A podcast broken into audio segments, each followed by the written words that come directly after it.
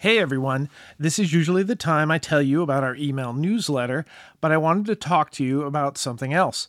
As of January 2023, It's All Journalism is hosted on Spotify's Megaphone platform, so you can subscribe to our podcast there, or you can continue subscribing, listening, or download new episodes of our podcast at Podcast One, Apple Podcasts, Stitcher, SoundCloud, Amazon Music, Audible, or just about anywhere you can find podcasts.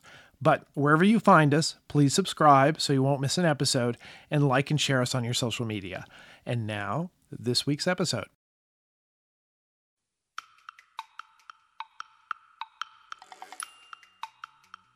News reporting and then jumping into anchoring so quick was nerve wracking, but also something that I wanted to do. And so it's a different ball game. Like it's a different feel some of the best journalists I've ever met came to the profession after trying something else out or failing in another career.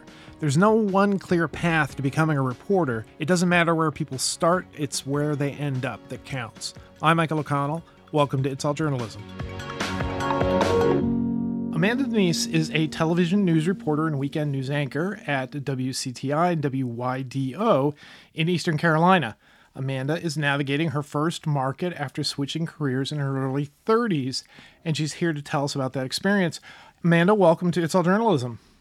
Thank you. Thank you for having me. I appreciate it, Michael. I'm looking forward to just being here today. Okay, well, cool. You're a broadcast professional, so since I mentioned you're in television news, you know, you came into it as sort of a second career.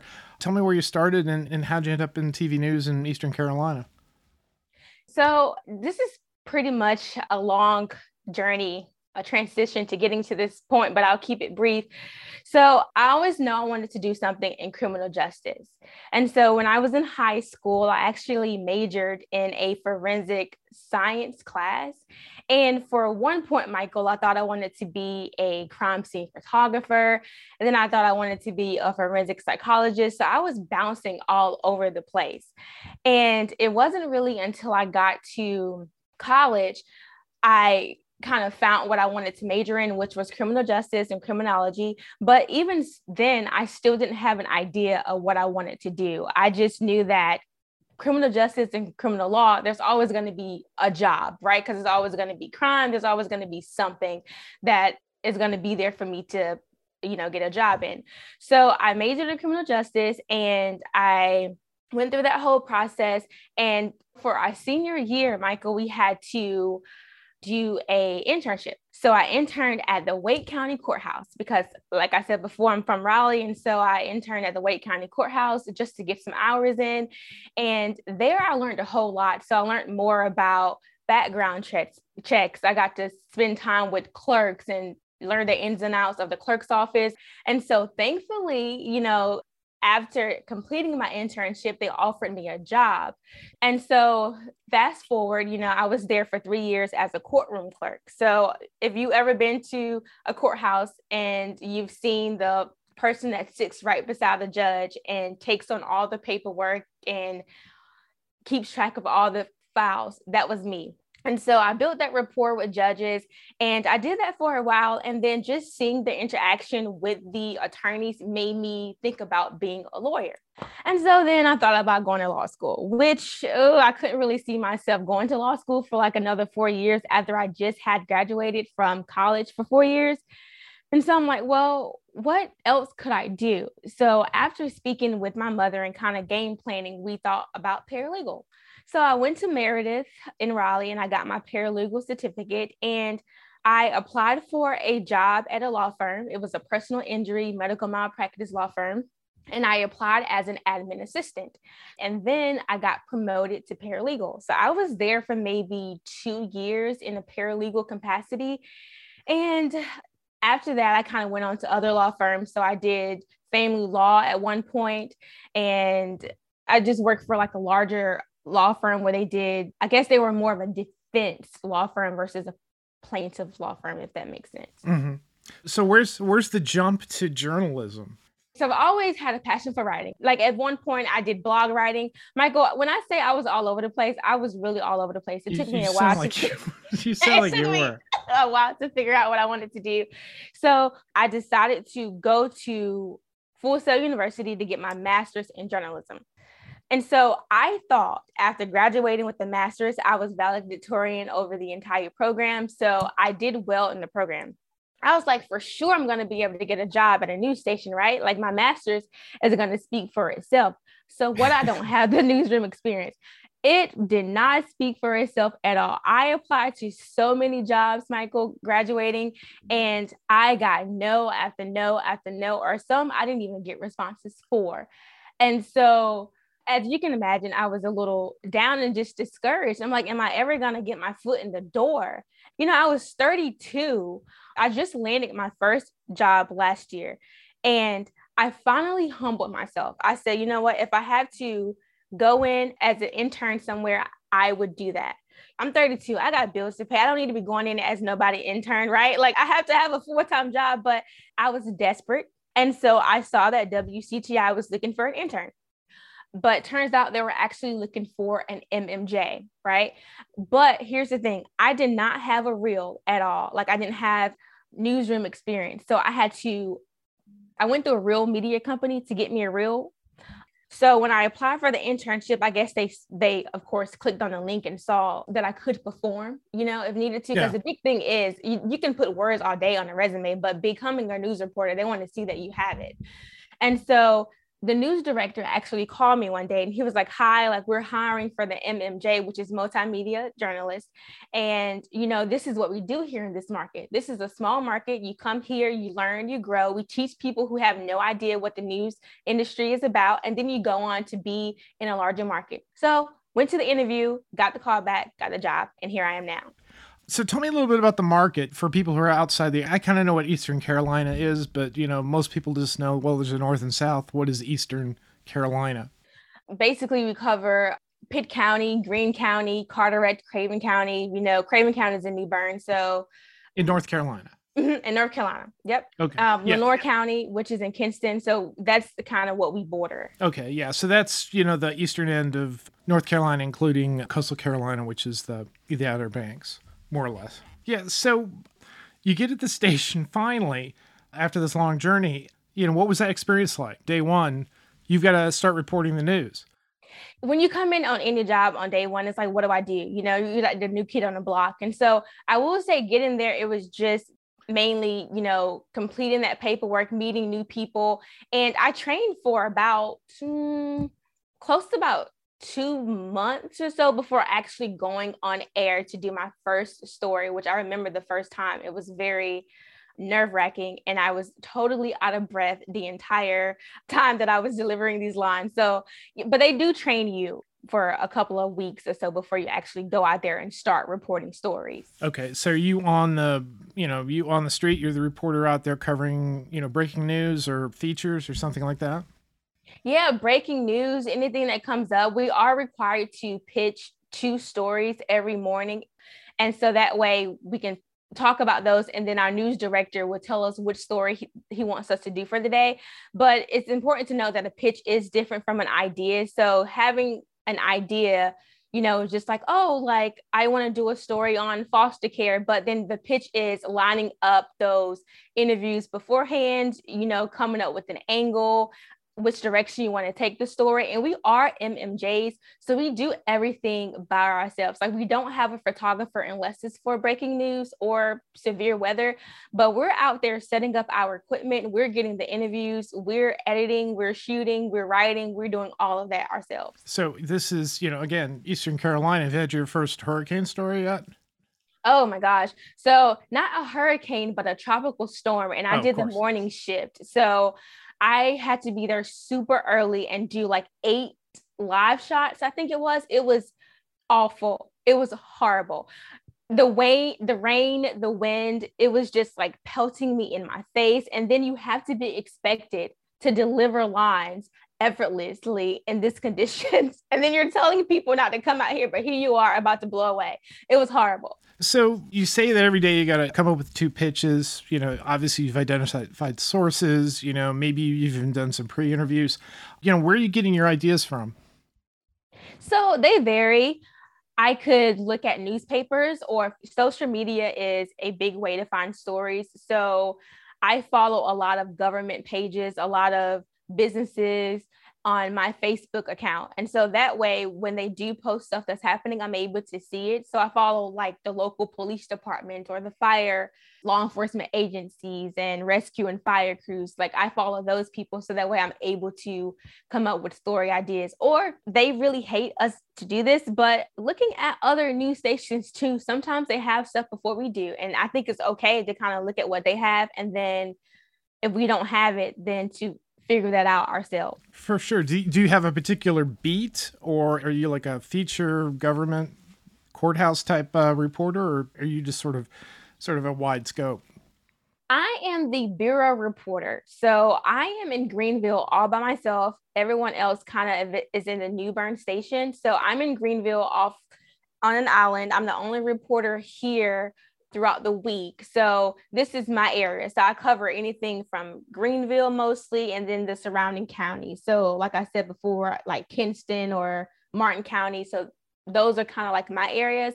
So if anything happens and I'm here, they'll call me because this is my my bureau. So you alluded a few times to the fact that you're you're a one man band. You're expected to shoot, to write, to record everything, and, and I imagine probably post it as well is there any particular skill that you, you've become really good at or is there anything that you're still kind of learning to tackle for me i feel like i have the shooting and editing down but reporting and anchoring is something that i'm still of course trying to hone because no matter how many times you get ready to prepare to to go live, there's always a rush of like nervousness that swamps your body, right? So it's just it's nerve wracking. It is. You're on live TV and then you're under so much scrutiny and you're expected to be perfect, although we aren't.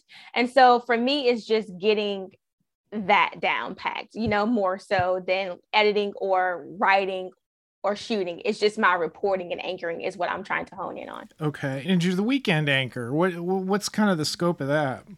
Yeah, so I do the six o'clock, the 10 o'clock, and the 11 o'clock show. They're all 30 minutes.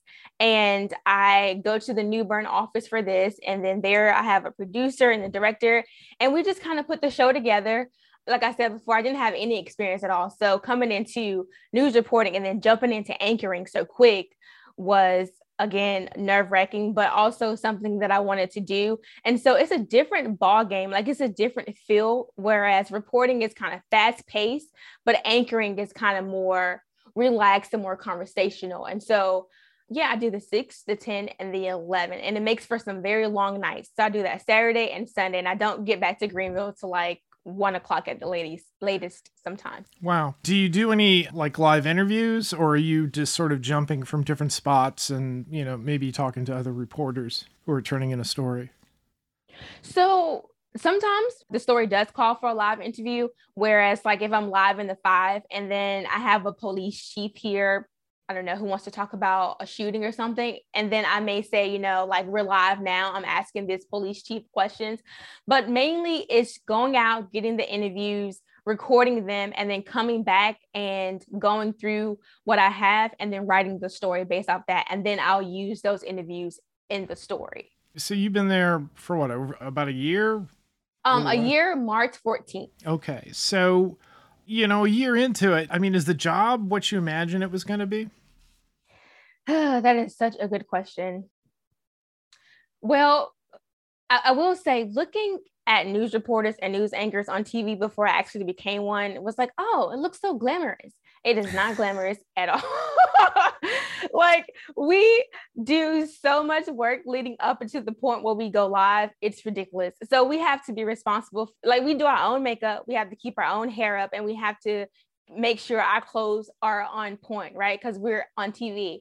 So just seeing it like from an outside person looking in, it's like, oh, it looks so easy.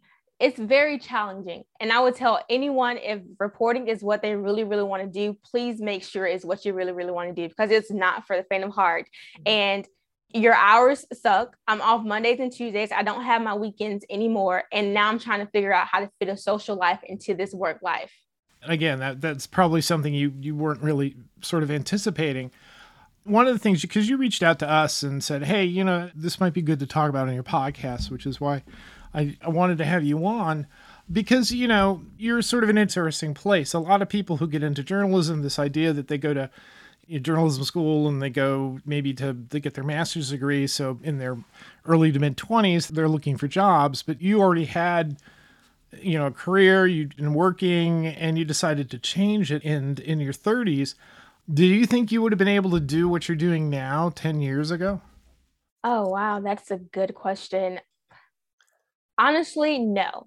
Because my mindset probably wasn't in it then. I was still all over the place as you heard in the very beginning of the interview. So i don't think so. I think in time stuff happens when it's supposed to happen. Granted of course i am here now. And then kind of too is hard too right? Because people are coming out of college and there are some people who are reporters that are younger than you at the station and it's like oh like i should be further along by now. But i don't think i would have been prepared 10 years ago.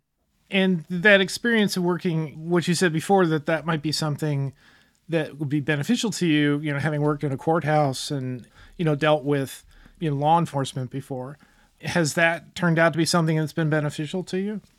Of course when we have cases that involve court documents or anything like that like i can understand those for the most part. I mean, some stuff I'll have to, you know, do some research on just to make sure I'm okay, but it's not unfamiliar to me. Like I've seen, you know, some court documents before because just working in the courthouse or working in these law firms. So I think you can merge the two together, which actually I'm thinking of honing my niche to being like a legal correspondent. And so that way, or a crime reporter. So that way I focus mainly on crime or like legal, you know. So I'm kind of thinking about narrowing that down have you had an opportunity to sort of you know develop mentors are there people that or maybe not even mentors but people who've been sort of guiding lights who've either offered professional advice or who you know just by example you may not know them did you find kind of inspiring yes susan murphy actually. You had her here on your podcast. She's amazing. I love her.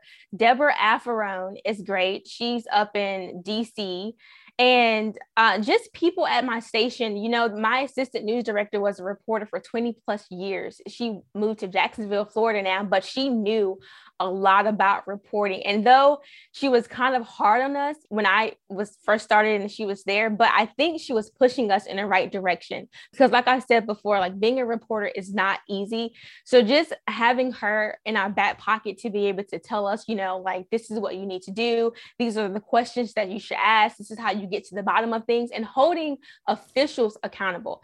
That's a big thing because a lot of the times when you hear news stories, it's sometimes about the victim or the suspect, but it's holding those officials accountable too. Are they doing what they need to be doing in the community? Uh, these law enforcement officers, are they covering, you know, neighborhoods the way they should? Are they engaging with the community? So stuff like that. Are there any particular stories that you've worked on in the last year that you're, you're super proud of? Hmm. Or is it all just garbage? oh God. So Michael, it's funny you said that because one of my coworker said your first year is basically just survival. Like you're just trying to get something on air and you're basically surviving. So right now I'm going to have to say there are no stories that I'm super proud of. I think I've just been in survival mode seriously and just learning all I can this first year. But in my second year, I'm going full force. Like I'm going to try to incorporate more things during my live shot. I've been talking to our weather guy there who is very experienced and he knows a lot about the industry and he's helping me to kind of rewrite some of my stuff so I can reshoot some of my stuff too. Because I do want to have a, a, great reel and I do want to have stories that I am proud of. So when the next person asks me that question, I can say, yes, like this is the story that I was so proud of. Okay. When you pitched to us, you know, one of the things that you mentioned was, you know, dealing with cyber bullies and online trolls. This is not a new topic for a lot of women, especially women who are, you know, in broadcast or on TV who and are pretty easily accessible through social media. Is this an issue that you've had to deal with? Yeah. So I will say for the most part, people who follow you on your own personal social media page, they like you, right? But then you also have some who would email. And then, so I was anchoring a show and I was still learning and I am still learning. Like I'm not perfect by any means. I have a lot of growing to do. And as soon as we got finished with the six o'clock show, and it was a story that I knew going into it that was going to be hard for me to deliver. Like I was kind of going over the script beforehand, but I'm like, uh, I don't know, this seems kind of iffy. But I went for it anyways. And I did stumble over it like multiple times. And as soon as I got off the air, we got an email in and it was like, can we please get a news anchor who doesn't stumble over every three words or something like that? And I'm like, dude, like I am literally learning. Like I have no experience as a news anchor. And so it bothered me. It really did because as I said before, we're expected to be perfect. And so I thought about it for a while and I emailed her back. And I emailed her back very kindly. I think her name was Susan. I think I remember her name was. And I said, Hi, you know, nice to virtually meet you. I am in receipt of your email. Thank you so much. But I am new to this. We're all growing and learning, and we're all doing the best we can. And I hope basically you can just continue to watch me on my journey. Thank you. And that was it. And I felt better afterwards because I think for some of these people, even though they're sitting behind a keyboard and they write into you and they have all of these complaints, they don't know what goes into this job and it's easy for them and they think they can get away with it a lot of the times but not with me. If it's something that's bothering me i'm gonna respond back. Yeah. I mean you can't get into a fight right. no you, definitely not a fight. sometimes the the comments or the feedback is well meaning even though may it may not have been voiced in the best way. And sometimes they're just people who are just assholes. And you just have to and you just have to kind of just deal with them. What i do is i if I feel there's a question in there, like, you know, how come you didn't ask this or how come you didn't include this, where I can maybe explain my reporting because you know it's kind of important for us to do that i'll do something like that. I like yeah we reached out to this person this person wasn't able to to respond but we're waiting to hear back you know something like that. And sometimes people appreciate that because it's like they throw their message in a bottle they just complain and they don't necessarily you know imagine there's somebody else on the other end listening to them yeah no and i totally understand what you're saying with that too about i think it's all in the delivery I felt that she was just trying to be very nitpicky and it just rubbed me the wrong way. But I'm definitely not going to start a fight with a troll. Like, that's not my intention. I'm going to, like, of course, choose your battles wisely, right? I'm not going to fight right. every battle. Like, that's not going to happen. Because I did have someone who reached out to me on my personal Facebook page and she said, Hi, like you pronounced something. Oh, I know what it was. So it's East Carolina University. And for some reason, I said Eastern Carolina University. I wow. think it was how it was written in the teleprompter. The producer had put it in the teleprompter like that. And I didn't even think about it. So I just read it off like that. And she was like, Hi, like it's East Carolina University. Da, da, da. And I was like, You know what? Thank you so much. Like we caught it. Like we're to we changed it so it'll be better for the you know the later shows but thank you for letting me know so it's stuff like that but people are just mean i've had like they are no, like literally no it's true. It's so true. There are a lot of mean people. There are a lot of thoughtless people too that just yeah. say things and they, they don't imagine. They think they're the only one who's sending you something or telling you something and there you know maybe 10 people who are telling you something. And mm-hmm. you know you can't obsess about that because right. you'll drive yourself insane. And that's what I'm having to learn. I cannot please everybody. Everyone is not going to like me, and that's okay. I'm in the news industry. I'm in the public eye. Everyone's not going to love Amanda Denise. So, and I have to understand that. That's a tough thing to sort of get a grip on. Because on the one hand, we're, we're privileged to have this opportunity to have people's ears or eyes, depending on what you're doing in journalism. And, you know, you put your stuff out there and you got to be able to take legitimate criticism, call people out when they're being unfair, but then again, don't you know, don't back down just because somebody says something that, you know, maybe isn't well thought out. And I think you've sort of acknowledged that that if there's something constructive in there, you know, like Eastern Carolina University, then yeah, there's nothing wrong with engaging that person and say, yeah, yeah, yeah, I got that wrong, but I'll I'll do better next time. Because people appreciate that. Exactly. She did appreciate it. She was like, thank you. She appreciated it. And then she was like, thank you for responding. You know, I appreciate it. Thank you for all that you do. So that went over very well. I mean, but people just get comments. I had one reporter friend who someone said that she shouldn't wear that color lipstick or it's just, it's, it's like, like really? Re- uh, yeah. I don't know if it's, and maybe you know, do male reporters get the same type of scrutiny or do you think that female reporters get more scrutiny I, I don't know i think we get it the worst but I can't speak. I can't speak for every every station, and I don't know what the male reporters or male anchors they get might get personal emails too. But some of these anchors have been here for a while. Like these right. men news anchors have been in this market forever, and people have grown to love them. So I can't really, you know, speak to that, but yeah, if you're there long enough and you get some loyalty, there'll be people who will be defending you.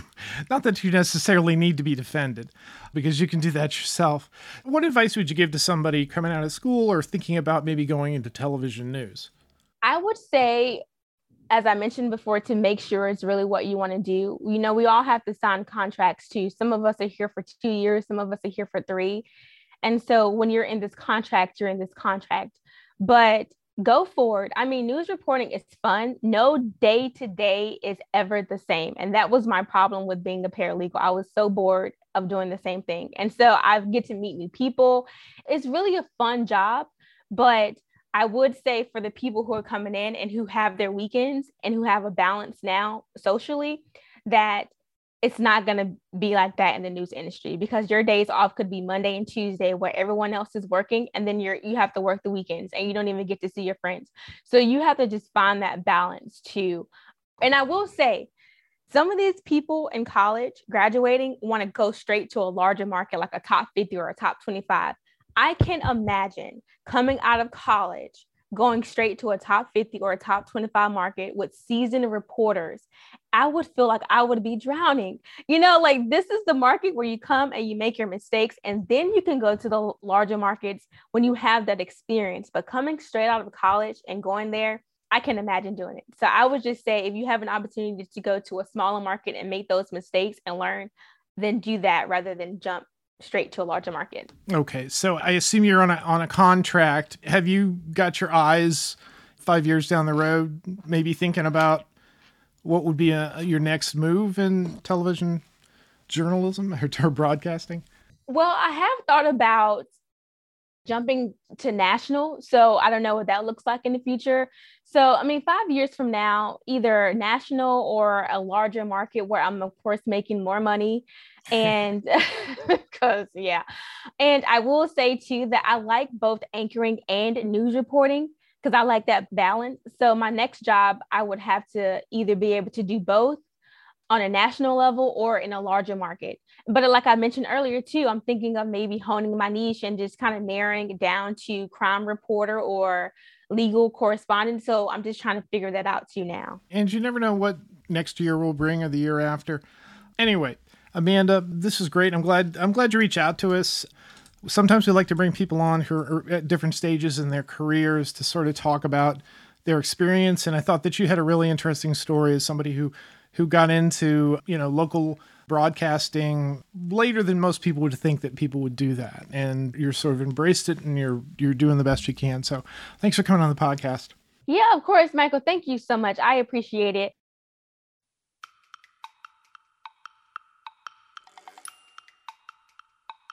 You've been listening to It's All Journalism, a weekly podcast about the people who make the news. You can find out more about us and download past episodes at itsalljournalism.com. While you're visiting our website, sign up for the It's All Journalism newsletter. You'll get all the latest info about our podcast, including episode notes and news about live events and upcoming interviews. Go to itsalljournalism.com to subscribe. Speaking of subscribing, you can subscribe to our podcast on Apple Podcasts, Podcast One, Spotify, SoundCloud, Google Play, and pretty much anywhere good podcasts are found. If you'd like to help us grow our podcast, like and share our episodes on social media. Look for us on Facebook, Instagram, and Twitter. It takes a lot of people to create an episode of It's All Journalism. Nicola Grisco produced this episode. Amber Healy wrote our web content. Nick Dupre wrote our theme music. Emilio Brust helped with our booking. Steph Thomas is our social media manager. And I'm your host, Michael O'Connell. Thanks for listening.